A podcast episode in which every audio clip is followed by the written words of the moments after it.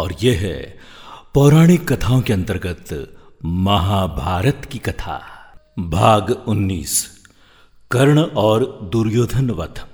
द्रोण बड़े ही दुर्दर्श थे। वे संपूर्ण क्षत्रियों का विनाश करके पाँचवें दिन मारे गए।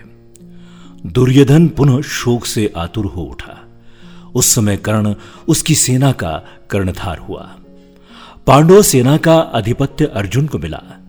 कर्ण और अर्जुन में भांति भांति के अस्त्र शस्त्रों की मारकाट से युक्त महाभयंकर युद्ध हुआ, जो देवासुर संग्राम को भी मात करने वाला था। कर्ण और अर्जुन के संग्राम में कर्ण ने अपने बाणों से शत्रु पक्ष के बहुत से वीरों का संहार कर डाला। सत्रहवें दिन से पहले तक कर्ण का युद्ध अर्जुन के अतिरिक्त सभी पांडवों से हुआ। उसने महाबली भीम सहित इन पांडवों को एक पर एक रण में परास्त भी किया था। पर माता कुंती को दिए वचन अनुसार उसने किसी भी पांडव की हत्या नहीं की। सत्रहवें दिन के युद्ध में आखिरकार वो घड़ी आ ही गई, जब कर्ण और अर्जुन आमने सामने आ गए। इस शानदार संग्राम में दोनों ही बराबर थे। कर्ण को उसके गुरु परशुराम द्वारा विजय नामक धनुष भेंट स्वरूप दिया गया था। जिसका प्रतिरूप स्वयं विश्वकर्मा ने बनाया था। दुर्योधन के निवेदन पर पांडवों के मामा शल्य कर्ण के सारथी बनने के लिए तैयार हुए।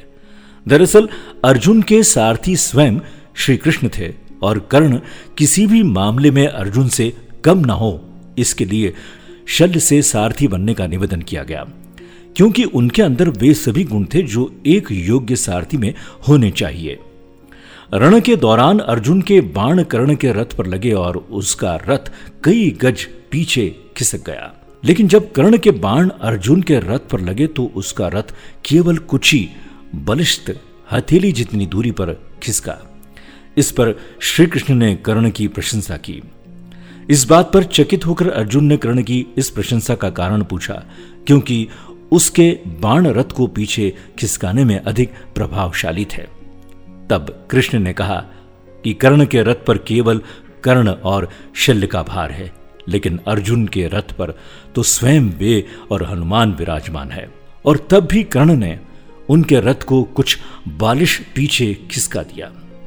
इसी प्रकार कर्ण ने कई बार अर्जुन के धनुष की प्रत्यंचा काट दी, लेकिन हर बार अर्जुन पलक झपकते ही धनुष पर प्रत्यंचा चढ़ा लेता इसके लिए कर्ण अर्जुन की प्रशंसा करता है और शल्य से कहता है कि वो अब समझा कि क्यों अर्जुन को सर्वश्रेष्ठ धनुर्धर कहा जाता है। कर्ण और अर्जुन ने देवीय अस्त्रों को चलाने के अपने अपने ज्ञान का पूर्ण उपयोग करते हुए बहुत लंबा और धमासान युद्ध किया। कर्ण द्वारा अर्जुन का सिर धड़ से अलग करने के लिए नागास्त्र का प्रयोग किया गया। लेकिन श्री कृष्ण द्वारा सही समय पर रथ को भूमि में थोड़ा सा धसा लिया गया, जिससे अर्जुन बच गया। इससे नागास्त्र अर्जुन के सिर के ठीक ऊपर से उसके मुकुट को छेदता हुआ निकल गया। नागास्त्र पर उपस्थित अश्वसेना नाग ने कर्ण से निवेदन किया कि वो उस अस्त्र का दोबारा प्रयोग करे ताकि इस बार वो अर्जुन के शरीर को भेदता हुआ निकल जाए। लेकिन कर्ण माता कुंती को दिए वचन का पालन करते हुए उस अस्त्र के पुनः प्रयोग से मना कर देता है। धरती में धसे अपने रथ के पहियों को निकालता कर्ण यद्यपि युद्ध गतिरोध पूर्ण हो गया था, लेकिन कर्ण तब उलझ गया जब उसके रथ का एक पहिया धरती में धस गया। धरती माता के श्राप के कारण। वो अपने को दैवीय अस्त्रों के प्रयोग में भी असमर्थ पाता है, जैसा कि उसके गुरु परशुराम का श्राप था।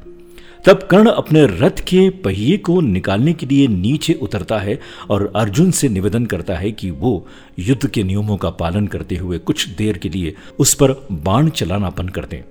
तब श्री कृष्ण अर्जुन से कहते हैं कि कर्ण को कोई अधिकार नहीं है कि वो अब युद्ध नियमों और धर्म की बात करें। जबकि स्वयं उसने भी अभिमन्यु वध के समय किसी भी युद्ध नियम और धर्म का पालन नहीं किया था। उन्होंने आगे कहा कि तब उसका धर्म कहाँ गया था जब उसने दिव्य जन्मा द्रौपदी को पूरी कुरु राज्यसभा के समक्ष वैश्या कहा था। धृत कीड़ा भवन में उसका धर्म कहा गया था? इसलिए अब उसे कोई अधिकार नहीं कि वो किसी धर्म या युद्ध नियम की बात करे और उन्होंने अर्जुन से कहा कि अभी कर्ण असहाय है। ब्राह्मण का श्राप फलीभूत हुआ। इसलिए वो उसका वध करे। श्री कृष्ण कहते हैं कि यदि अर्जुन ने इस निर्णय पूर्वक मोड़ पर अभी कर्ण को नहीं मारा तो संभव तो पांडव उसे कभी भी नहीं मार सकेंगे और ये युद्ध कभी भी नहीं जीता जा सकेगा।